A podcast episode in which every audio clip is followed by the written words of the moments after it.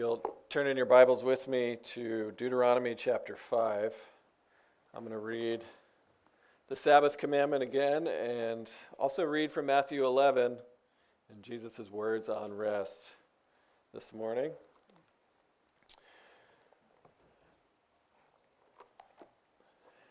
I do have one announcement that I forgot to mention. It's uh, good news. Uh, there is congratulations owed to Jay and Aaron Twining as they had their little girl last week on Wednesday morning, uh, Persephone Rosalind. So if they're online, I can't tell. Um, congrats to you guys. I meant, to, I meant to do that earlier. So we wish them rest. Yeah. All right. Um, let's read the, t- the, ten, the fourth commandment here is Deuteronomy chapter 5, verses 12 to 15. I'm also going to read at verse 6 here. I am the Lord your God, who brought you out of the land of Egypt, out of the house of slavery. And verse 12 Observe the Sabbath day to keep it holy, as the Lord your God commanded you. Six days you shall labor and do all your work, but the seventh day is a Sabbath to the Lord your God. On it you shall not do any work, you or your son or your daughter or your male servant or your female servant or your ox or your donkey or any of your livestock or the sojourner who is within your gates, that your male servant and your female servant may rest as well as you. You shall remember that you were a slave in the land of Egypt, and the Lord your God brought you out from there with a mighty hand and an outstretched arm. Therefore, the Lord your God has commanded you to keep the Sabbath day. And in Matthew 11, uh, 28 to 30, Jesus says, Come to me, all who labor and are heavy laden, and I will give you rest. Take my yoke upon you and learn from me, for I am gentle and lowly in heart, and you will find rest for your souls. For my yoke is easy and my burden is light. And this is God's word. He has spoken to us today in love. Uh, may we hear him speak. Let's pray. Now, Father, as we come and meditate on your rest, uh, we come with all the many reasons we don't rest. Uh, we bring our anxiety, we, we are proud, um, we're also in pain. And so I pray as we look at this commandment, uh, you would show us Jesus and we would hear his words and enter into his rest. That we might be a compelling witness of the gospel in the world uh, and your goodness to us. That people might see Jesus in the way we rest. And we pray in Christ's name. Amen.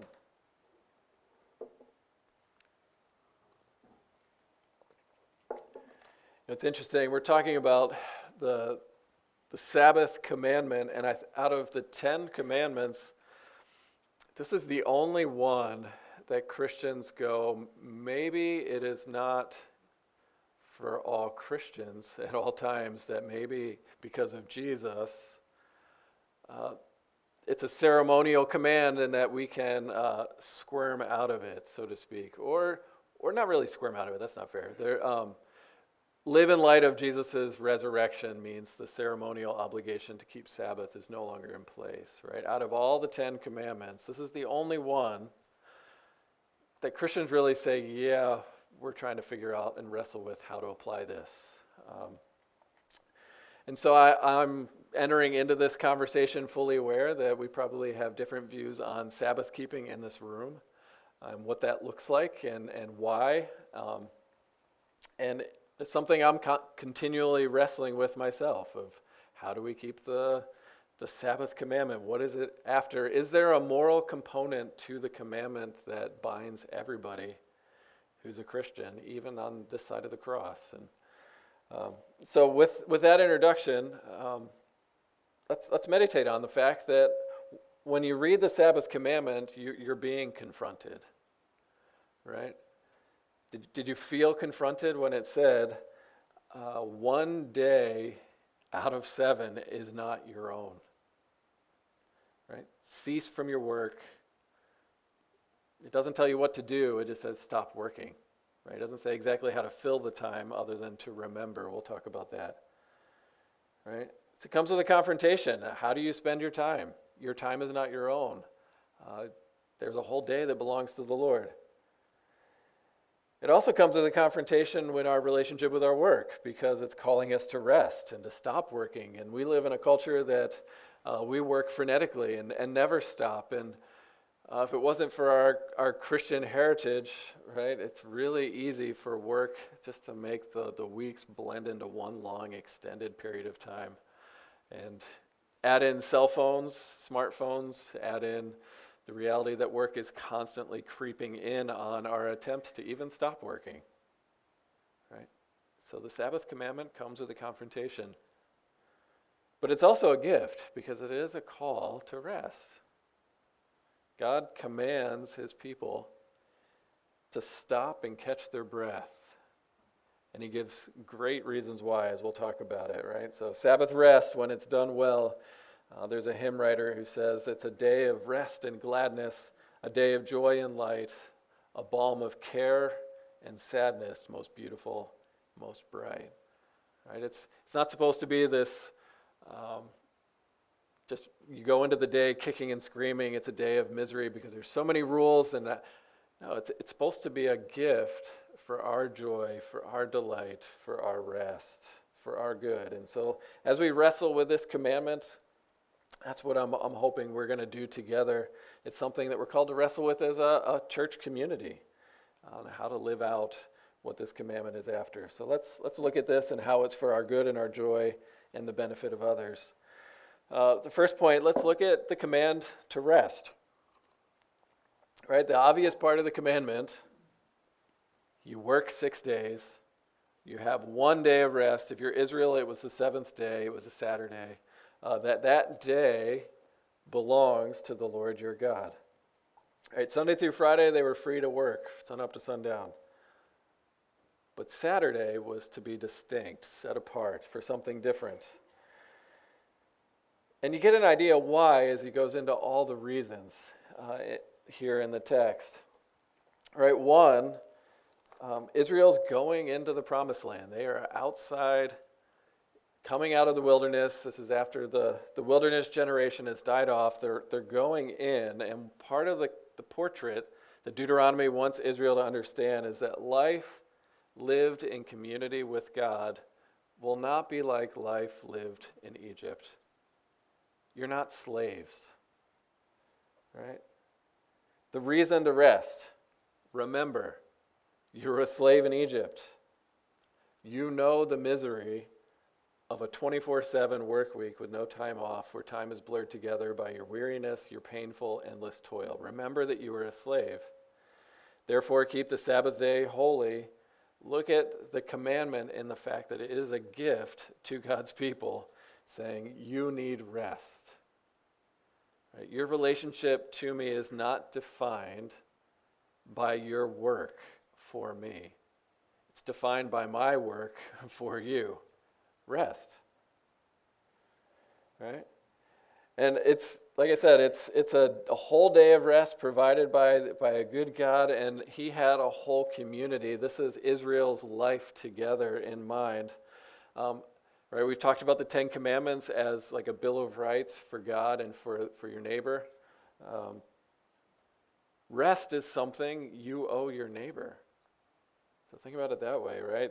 The, the, the commandment is given to the heads of households to give rest to your family, to your sons, to your daughters, to your servants, to your animals, and even to the immigrants living among you, the sojourners. Right? Rest, Sabbath rest was an obligation to give to your neighbors, right? which speaks then to those in charge. will you, will you uh, provide a living wage, so to speak? Will you give them the freedom to rest? Will you keep that commandment, right? The Sabbath commandment, it was a gift for everyone under God's rule. It's setting up a culture where slavery and oppression were to be remembered, not reenacted and recreated. Right? Don't be like Pharaoh.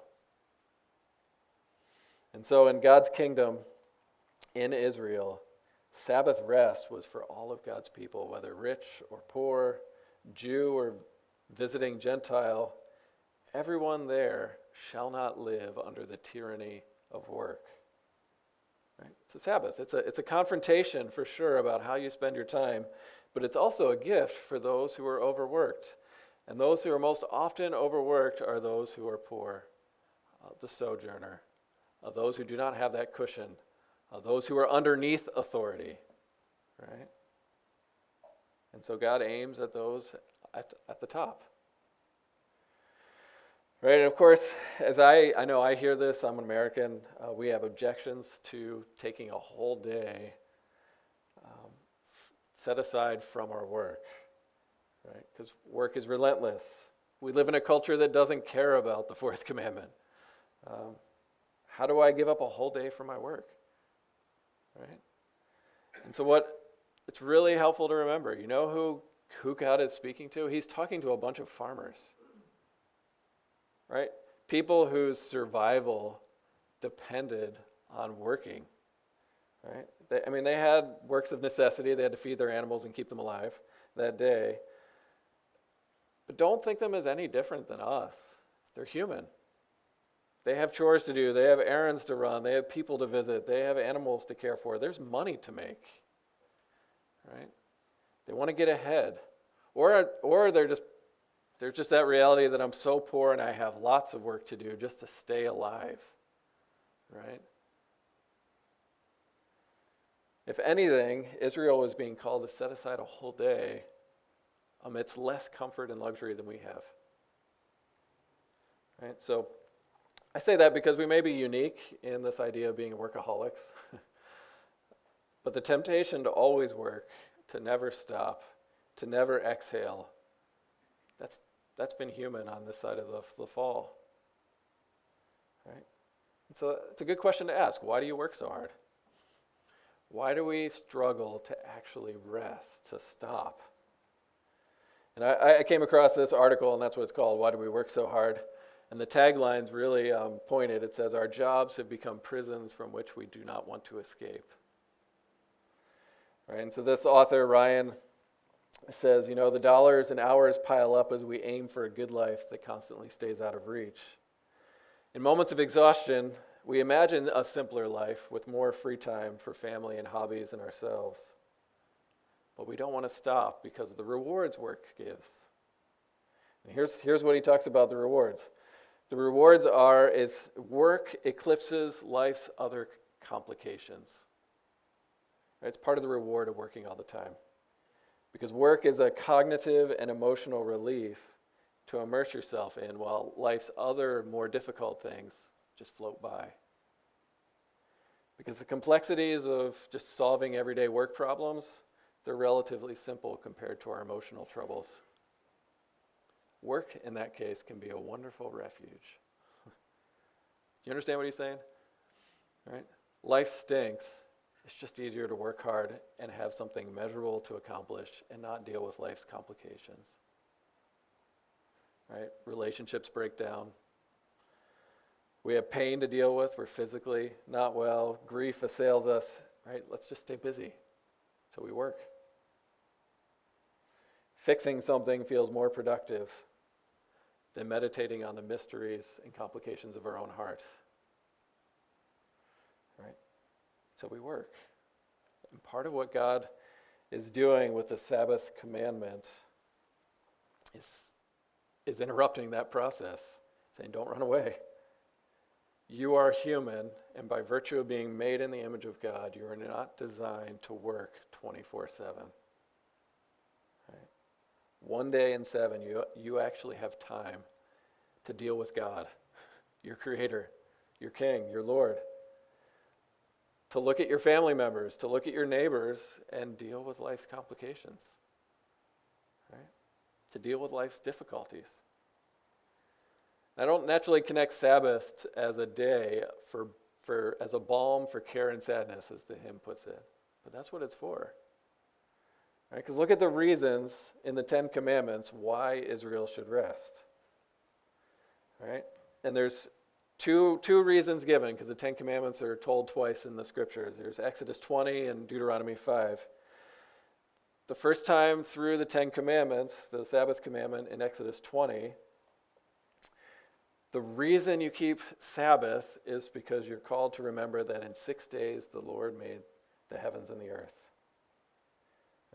And he rested on the seventh day. Therefore, he blessed the Sabbath day and made it holy.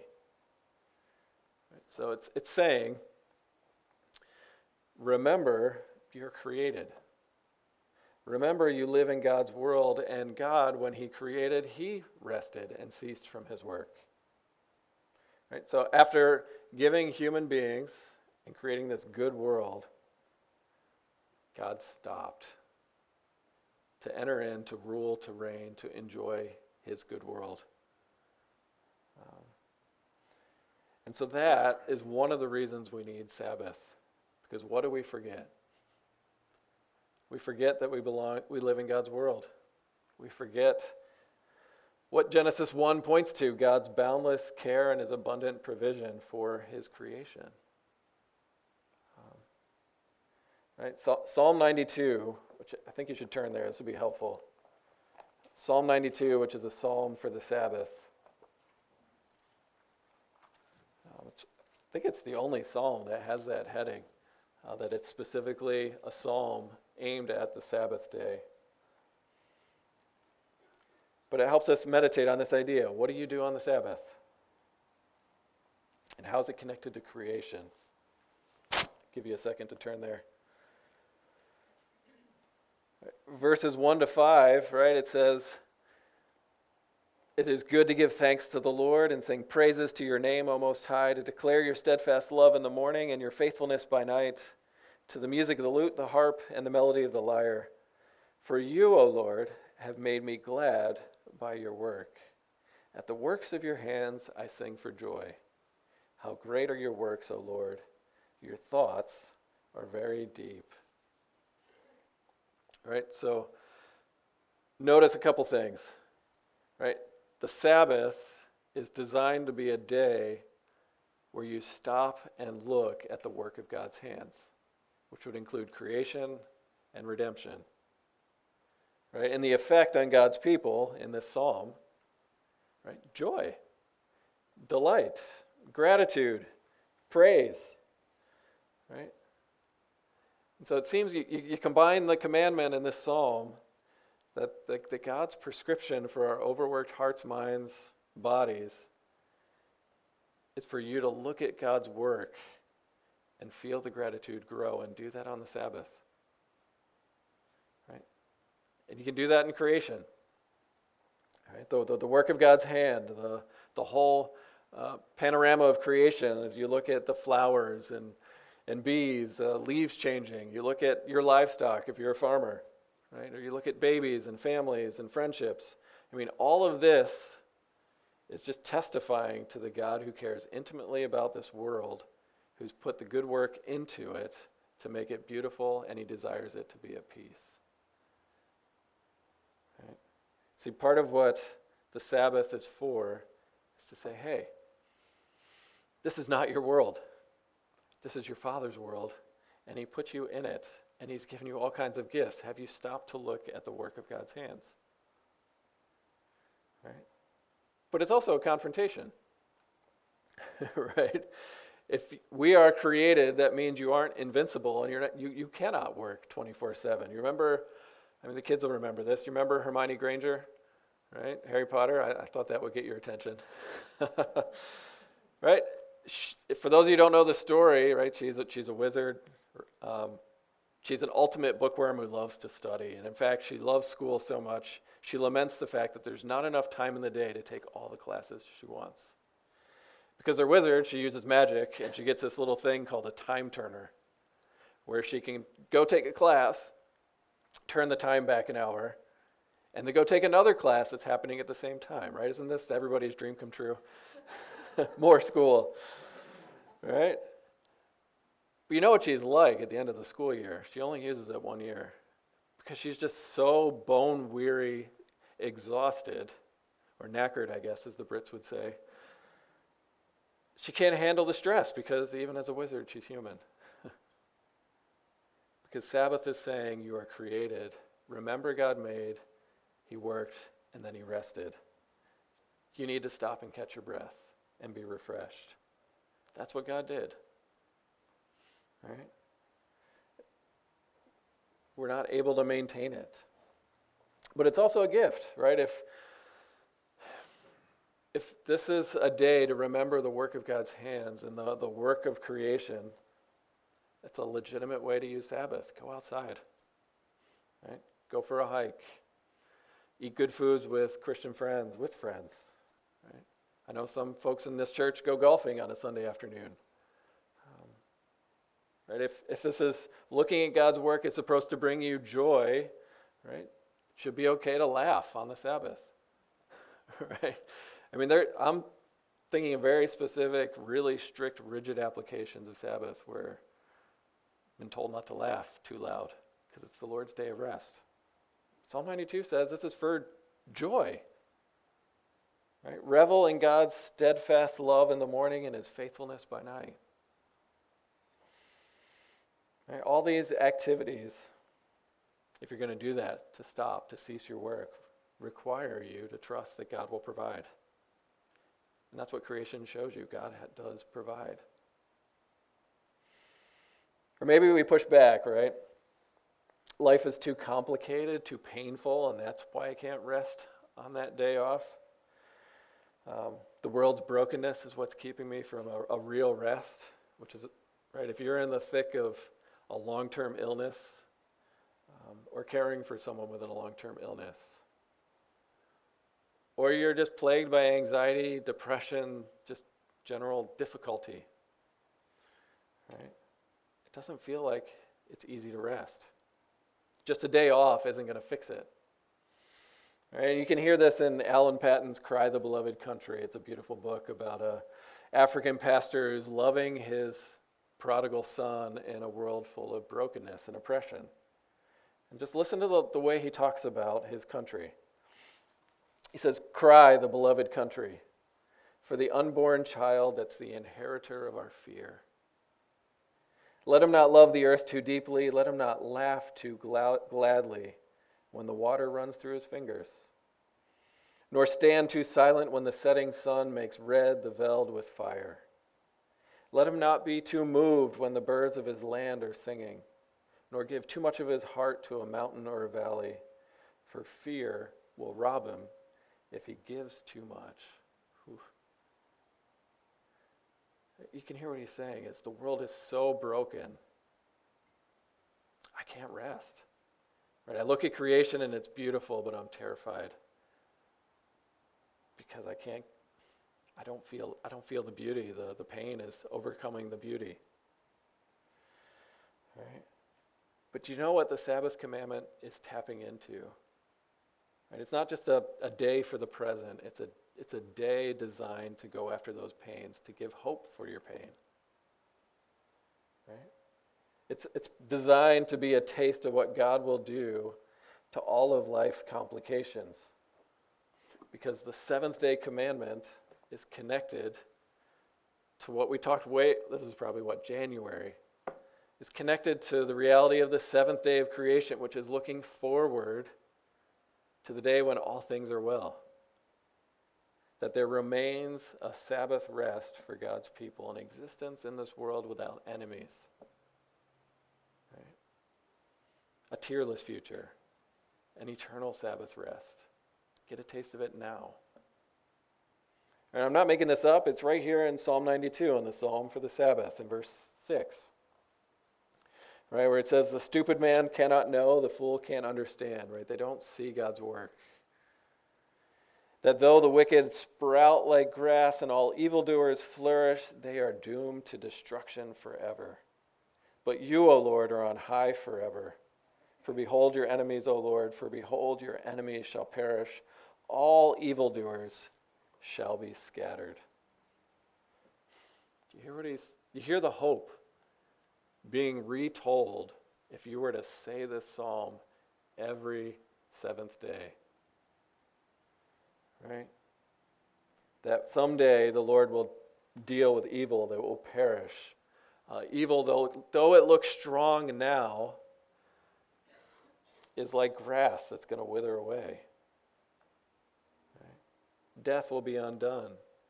Eternal rest is our inheritance with the living God. See, beginning with the seventh day in creation in Scripture, is this hope that God will one day straighten out all that is crooked, heal what is broken, purge what is evil, to give God's people rest from their enemies.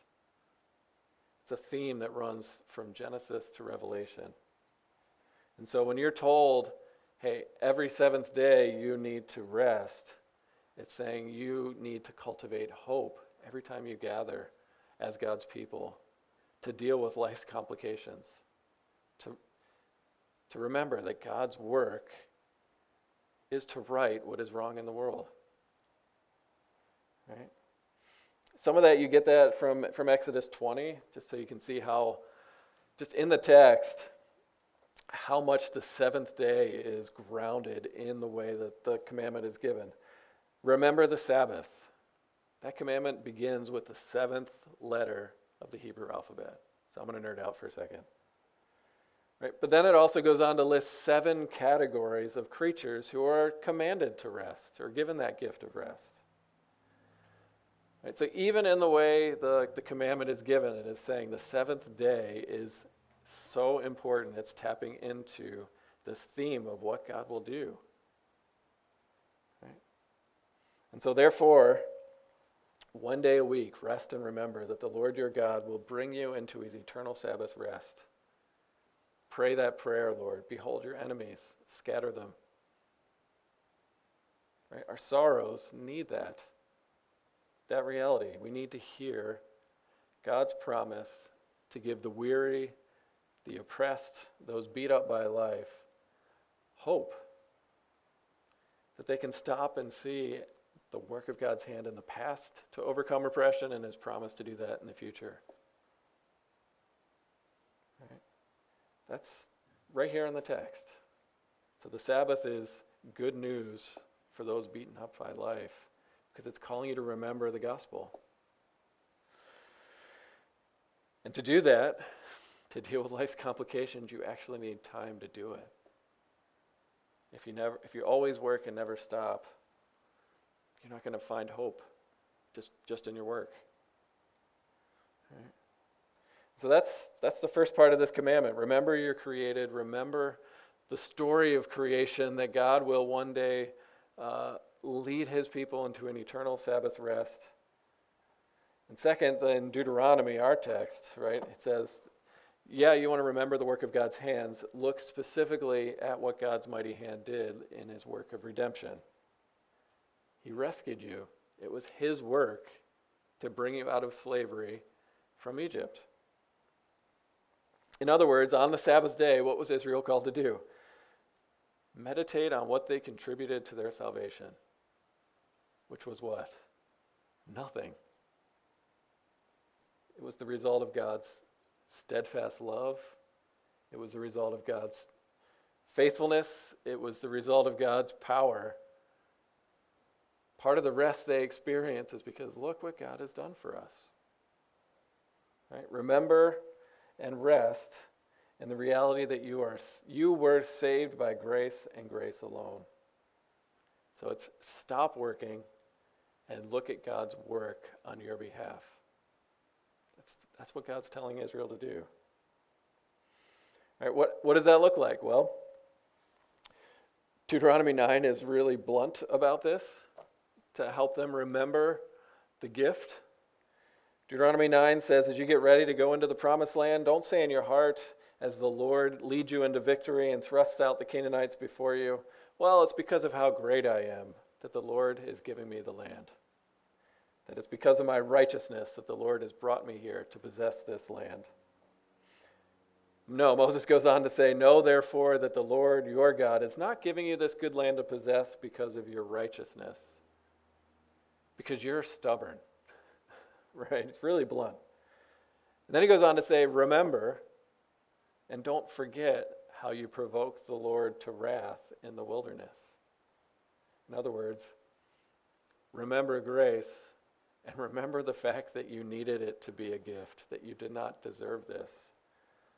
Right? The houses that you did not build, the cities you did not construct, the wells you did not dig, the vineyards you did not plant, it was all the result, the fruit of God's unconditional grace to his people.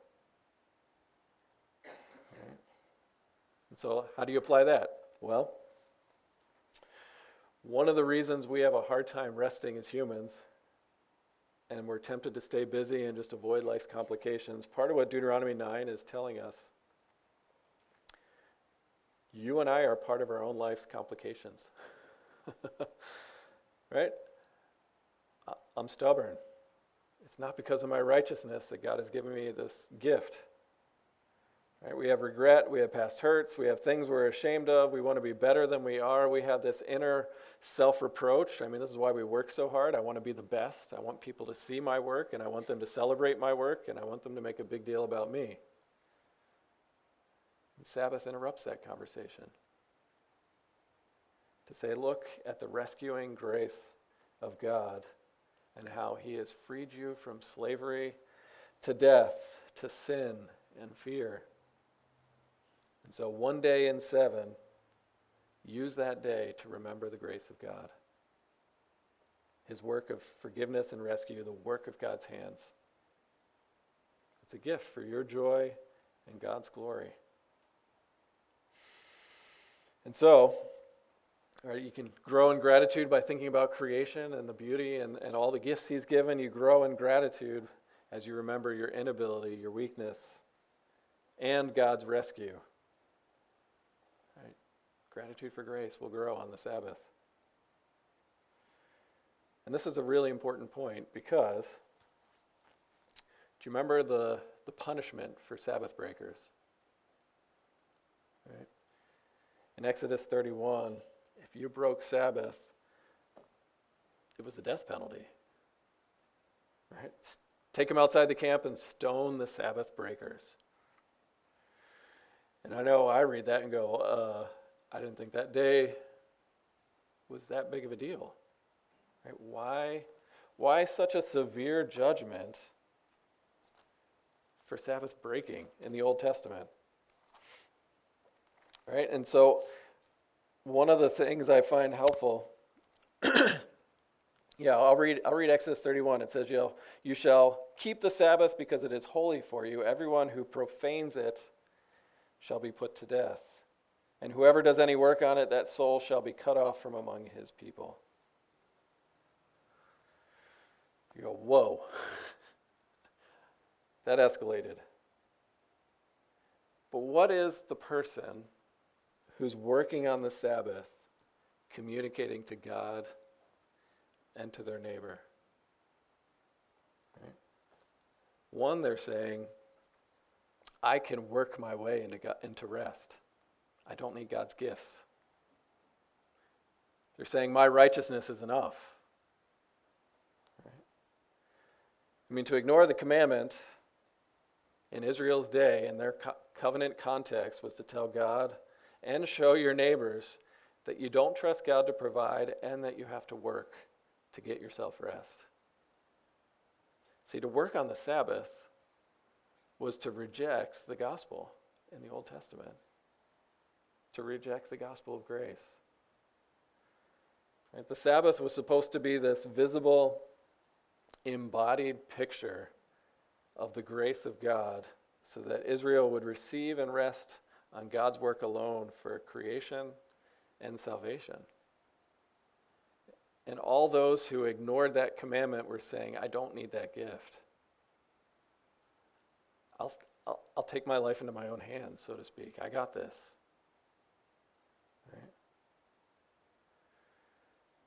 Which then helps us understand Jesus. Why did Jesus come to die? For Sabbath breakers right? Who the Jesus who was put to death outside the city, cut off from God's people, um, right? under God's judgment for those who profane that day, for all those who believed their righteousness is enough. You know, I got this. I'm not that bad. Right? No, what, what, here's what Horatius Bonar wrote in his hymn about Jesus and the way we remember God's gift of grace to us. It says, Not what my hands have done can save my guilty soul. Not what my toiling flesh has borne can make my spirit whole. Nothing I feel or do can give me peace with God. Not all my prayers and sighs and tears can bear my awful load. Thy work alone, O Christ, can ease this weight of sin. Thy blood alone, O Lamb of God, can give me peace within. Your love to me, O God, not mine to you, can rid, can rid me of this dark unrest and set my spirit free. Do you hear what he's getting after? That thy grace alone, O God, can speak pardon to me. Your power alone, O Son of God, can break this sore bondage. No other work save yours, no other blood will do. No strength will save except which is divine. It's only you who will bear me safely through. See, this is what, why the Sabbath commandment, I think, this is an attempt at an answer, was the judgment was so severe. It's because it was so anti gospel to work on the Sabbath. All right, if, if Israel was called to rest and remember God's work alone on that day, and to cease from their work, what about us as Christians who we are called to rest and remember Jesus' work for us? And what do we contribute to our salvation? Right? Nothing apart from the sin which demanded him pay, take our place. And so, this, remember the Sabbath. Sabbath. Take one day in seven to remember and rest in God's work of creation and salvation. That, that's the logic of the seventh day. Right? Now, how does Jesus transform this commandment? Right? How does it move from you shall stone the Sabbath breakers to Jesus going, hey, I'm speaking to everybody who needs rest? Right? That's what Matthew 11 we read says Come to me, everyone who is weary and heavy laden, and I will give you rest. Take my yoke upon you and learn from me. For I am gentle and lowly, and you'll find rest for your souls. Right?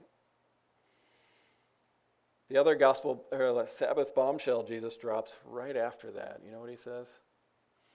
I am the Lord of the Sabbath. In other words, one of the ways Jesus describes his work is to be all about Sabbath rest where he is saying, I have come to show you what the Sabbath is all about, to give you the gift of Sabbath rest. Right? And so you put that together. This is how Jesus transforms the commandment for us. It's instead of saying, like Israel, right, rest, rest in the work of creation and slavery from Egypt, Jesus is saying, no, come and rest in my work for you as your creator and your redeemer. That is a big claim.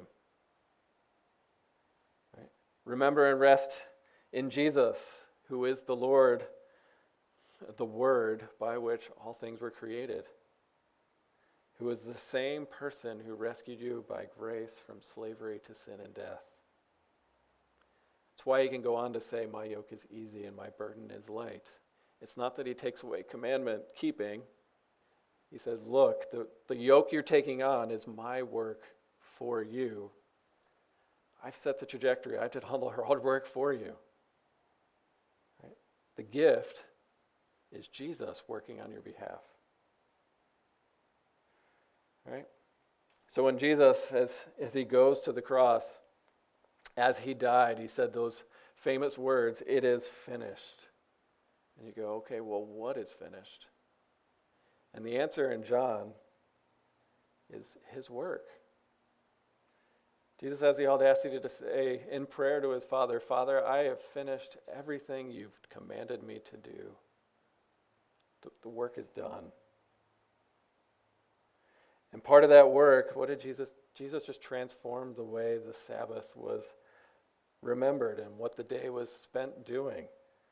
Right? You think about everybody who's just languishing because of life's complications. They're lonely, they're sick, they're weak, they're drowning in guilt, they're, they're struggling with shame. Jesus came for those people specifically and made that day a balm of care and sadness, care for their sadness, right? On the Sabbath, he healed the sick.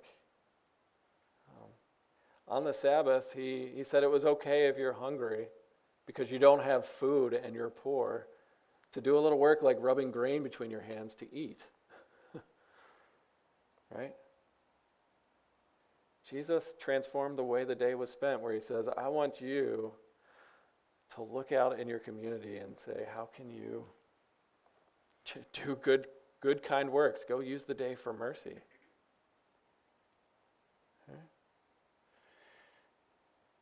Of course, Jesus' work included then as he lived out the Sabbath, as he honored the Sabbath, as he rested in his Father's work. You find him dying outside the city, crying, My God, my God, why have you forsaken me? Where are you? As he's being treated as a Sabbath breaker, as someone who did not trust God's work. It's the gift of grace. But the way he fulfills that commandment, what did he do on the Sabbath? On the actual seventh day after he died, he rested. He was in the tomb. If you want a picture of somebody who is wholly dependent and trusting that God must do the work that he promised he would do, you have Jesus, the divine Son of God, sent by the Father to die in his place and told, I will raise you from the dead. He rested on the Sabbath. And on the third day, God raised him from the dead, showing us what faith and rest looks like, trusting that God will provide. Right? And so by faith, if you're a Christian, this is what it means to be this is what it means to be a Christian, right? You are completely dependent on Jesus' work, on his work as the Lord of the Sabbath. And his work was to lead us into God's rest right now. Because if you if you really come to Jesus by faith, it starts to put to death your self-condemnation, where you look at your work and just beat yourself up because it's never good enough. Right? There is no condemnation right now for those who are in Christ Jesus. And by faith, we enter into God's rest right now, even as we look for the eternal Sabbath to come. Right? We're looking, we have this hope of resurrection because Jesus is resurrected. So we, we have a place to go with our life's complications to say, God, you need, I am trusting your work to fix this because this is a mess right now. I can't fix it. Right? Jesus, there's a lot more that could be said. But let me let's let's end this way. How do we as Christians it's driving me nuts. I don't want to stay on. How do we as Christians keep the Sabbath commandment in light of the gospel? Right? That, I mean, that's the payoff. Is the seventh day still in effect? And the Westminster Confession says yes. Only now it's, it's moved to the Lord's Day because Jesus is alive. That, that, that Sunday is the Christian Sabbath, uh, the, the day where God expects God's people to gather, to rest, and to remember. Right? So take that one day to stop and remember and rest in Jesus' work, to cultivate gratitude, to read Psalm 92, to see that those who are righteous flourish in God's presence like a, like a tree in the temple. Right?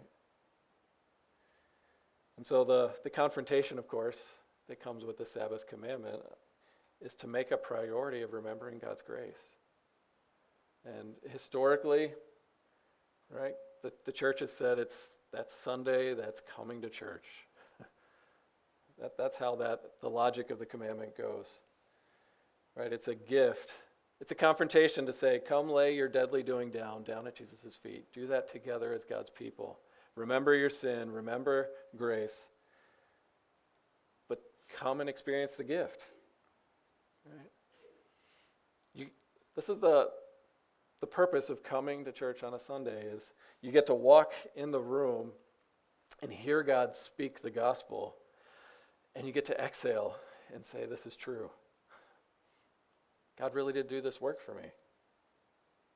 I spent a lot of time in the last week trying to justify my own existence by my own work, and it's left me miserable. Jesus, tell me the gospel again. It's a gift of rest. And it's also meant to be a, a taste of the eternal Sabbath to come, where not only are you enjoying creation and the community that God's given you, uh, it's, it's designed to cultivate hope, where you look ahead and say, This battle will not always be so because Christ has won the victory. I can rest that He will finish His work one day. And so here's, for those who don't view Sunday as a Christian Sabbath, and I know there's some of us, um, because the, the, their argument is that, that the, the one day in seven was a ceremonial thing for Israel. Right? There still is that, that seemingly moral obligation to stop and not work 24 7, seven days a week. Right? To wrestle with the wisdom of saying, how do we live out our faith in public as Sabbath keepers in Christ? Where we show there, there's a difference in the way we rest because we have Jesus. Whatever that looks like for those who don't see Sunday as a Christian Sabbath. Right? I mean, this, this takes a lot of intention um, to have a community of people say together, we're going to stop, we're going to spend time together, we're going to not work we're not going to think about work. We're going to put away the cell phone, whatever that looks like, and spend time getting to know each other and thinking about God and His grace. Um, it takes communication. It takes time. It takes intention, intentionality. I mean, I've only ever seen it done a handful of times where a group of people have said, you know, we're not going to study on a Sunday. Instead, we're just going to go to church, we're going to eat meals, we're going to go on hikes, we're going to go do stuff. Right? This was a group of my friends in college. Right? As adults, it's a lot more complicated. It takes a higher level of commitment and intentionality. But there's great reward because rest is given. Right? Uh, Judith Shulevitz was a secular New Yorker, and she talks about rediscovering the wisdom of Sabbath, even as a non Christian, where she said, You know, most people mistakenly believe that all you have to do to rest is to stop working. But the people who made up the Sabbath understood it was much more complicated. You cannot just downshift that casually or easily. And that's why the Puritans and the Jewish Sabbath had such strict intentional commandments going with them. Ideally, right? Ideally. they weren't designed to torture the faithful. No, these, these rules were saying this takes a really difficult, strenuous act of the will that needs habit, it needs repetition, and it needs a community to make it happen. Right? And so, the challenge for us, right? Go and learn what it means when Jesus says the Sabbath day is a day designed for acts of mercy as you remember and rest in the work of Christ. How are we going to do that together, right? Let's, let's learn how to spend time together on the Sabbath. Let's pray. Father, as we experience a little bit of your rest today, uh, that, that by faith we can bring our hurts, our woes, our weakness to Jesus and, and find that He will carry them for us. Um, I pray you would help us learn to rest so that you might form us into a people who give a compelling witness to the world that you are good and you promise to provide for us. And you have provided for us in your Son, and that gives us great hope for the future. So may we believe the gospel and, and, and may rest be the, the fruit of our belief, we pray. In Jesus' name, amen.